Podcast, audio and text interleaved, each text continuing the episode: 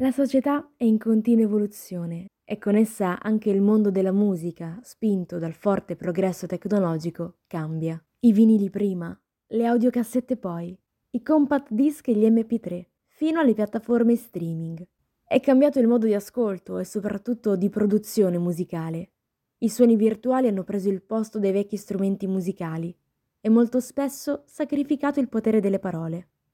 Il rischio a cui andiamo incontro è dimenticare lo straordinario valore delle parole e il ruolo che la canzone riveste nella musica italiana.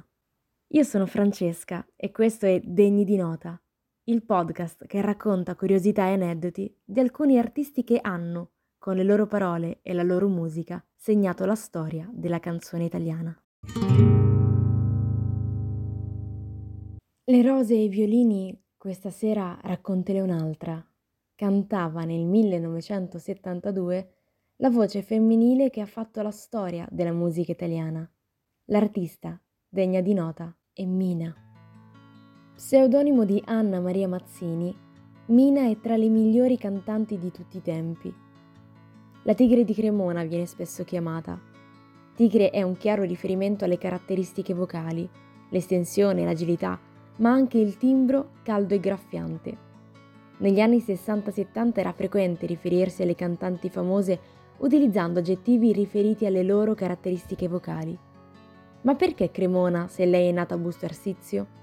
In realtà non tutti sanno che i suoi genitori erano originari di Cremona, città in cui la cantante è ritornata a vivere con la famiglia quando aveva solo 3 anni. Nonostante fosse una pratica molto diffusa quella dei soprannomi, ancora oggi chi sia stato il primo o la prima a definirla così resta un mistero. Mina è tra le più straordinarie cantanti italiane del passato e anche del presente, e non ha bisogno di presentazioni. Tutti abbiamo ascoltato e cantato le canzoni che lei ha interpretato, e lo facciamo ancora oggi. Siamo legati alla sua voce e alle poche immagini in bianco e nero che ancora si conservano e che a volte vengono riproposte dai vari programmi televisivi. Ma non tutti sanno che Mina, quella popolarità oggi così ricercata dai numerosi giovani che decidono di dedicarsi alla musica, non l'ha mai voluta. Al contrario, è tra i motivi scatenanti del suo abbandono. Ma procediamo con ordine. A dispetto di quanto si potrebbe pensare, il suo primo vero talento non fu il canto. Iscritta sin da piccola a un'importante società sportiva, appena 13enne si allena duramente per diventare una nuotatrice. Vince diverse gare regionali, ma la passione per la musica prevale e ad accendere la miccia fu proprio la nonna Amelia, cantante in ambito lirico. La prima esibizione di Mina davanti a un pubblico risale al 1958, quando, appena maggiorenne, si esibì sul palco di una discoteca di Pietrasanta, dove si trovava per vacanza. Il suo potenziale era evidente. Arrivano subito le prime proposte lavorative, il successo, quello vero, è immediato. È la cantante più amata, seguita. Nel 1960 partecipa al Festival di Sanremo e nonostante lo scarso risultato, le vendite dei dischi sono molto buone. Gino Paoli le scrive Il cielo in una stanza e la sua notorietà continua ad aumentare. Parole parole, le mille bolle blu, per strada la riconoscono, la fermano, le chiedono autografi. È seguito ovunque e i giornali scrivono invadendo la sua sfera privata. La notorietà inizia ad essere un peso e più volte l'artista manifesta la sua insofferenza e il bisogno di allontanarsi dalle scene. Tuttavia continua a lavorare e gli impegni lavorativi aumentano sempre di più fin quando 2 eventi finiscono per cambiare irreversibilmente la sua vita e le sue priorità e lei scompare definitivamente dalla circolazione. Quello della sparizione, simbolica o letterale, è tra i riti della canzone, come scrive Gino Castaldo. Effettivamente, lo stesso Battisti mal tollerava il lato della sua professione che lo costringeva ad intessere i rapporti con stampa, radio e televisione. Non era ossessionato dalla voglia di esibirsi, ad infastidirlo era anche lo stesso pubblico che fruiva della sua musica e ad un certo punto, senza preavviso, senza alcuna comunicazione ufficiale, si nasconde da tutti e continua a comunicare solo attraverso i suoi dischi, per poi eclissarsi. Il caso di Mina era completamente diverso, sembrava nata per stare sul palco. In realtà la scioltezza che esibiva era tutta e solo apparenza. Non è stato sufficiente lo straordinario risultato ottenuto con Grande Grande Grande, il testo offerto in precedenza alle sue storiche rivali, Ornella Vanoni e Milva. Anche Orietta Berti ha rifiutato il brano. Chissà se si sono mai pentite per aver detto no ad un brano che è diventato simbolo in quegli anni, anche se probabilmente se non fosse stato affidato a Mina non avrebbe ottenuto questo successo, perché in realtà tutto quello che toccava la Tigre di Cremona brillava, o almeno era questo che si voleva far credere. Nell'intervista rilasciata nel 1973 al mensile Playboy, Mina ha ribadito più volte che questo lavoro ha smesso di essere divertente. Mi hanno rivoltato come hanno voluto tutta la vita, dice al giornalista, rifiutandosi di andare nello specifico, lasciando molte cose in sospeso.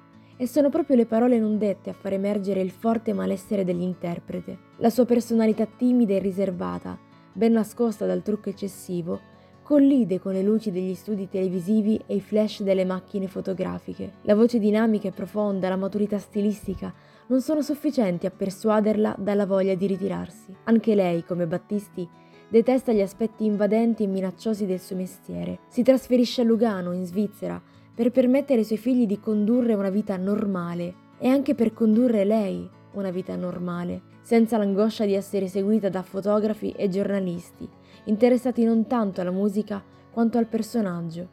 Se la sua carriera è iniziata per caso ed è proseguita soprattutto per esigenze economiche e di contratti, quella di allontanarsi dai riflettori è stata una scelta personale dell'artista, dettata dal malessere sempre più grande prima dell'esibizione, a cui si aggiunge la perdita dell'intimità familiare, la superficialità della stampa che si arrogava il potere di definirla come persona, e la gente che pensava di conoscerla solo per quello che cantava nelle sue canzoni, quando in realtà lei stessa ha dichiarato, sempre nell'intervista a Playboy, di non aver mai cantato cose biografiche. Anzi, tutto quello che cantava era lontano da lei e dalla sua vita.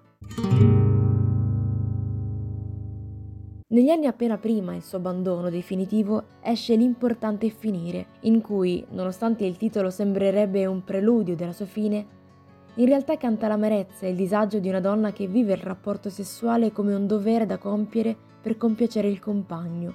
Sotto il disprezzo e le critiche di chi continua a definirla scandalosa, qualche anno prima le avevano attribuito lo stesso aggettivo e anche altri, perché aveva avuto un figlio fuori dal matrimonio, continua il suo lavoro, ma con grande fatica, fino a che nel 1978 viene prima censurata dalla Rai, che chiede di fare dei tagli sulla sua bocca mentre canta Ancora, ancora, ancora, che è peraltro l'ultima immagine che abbiamo della cantante.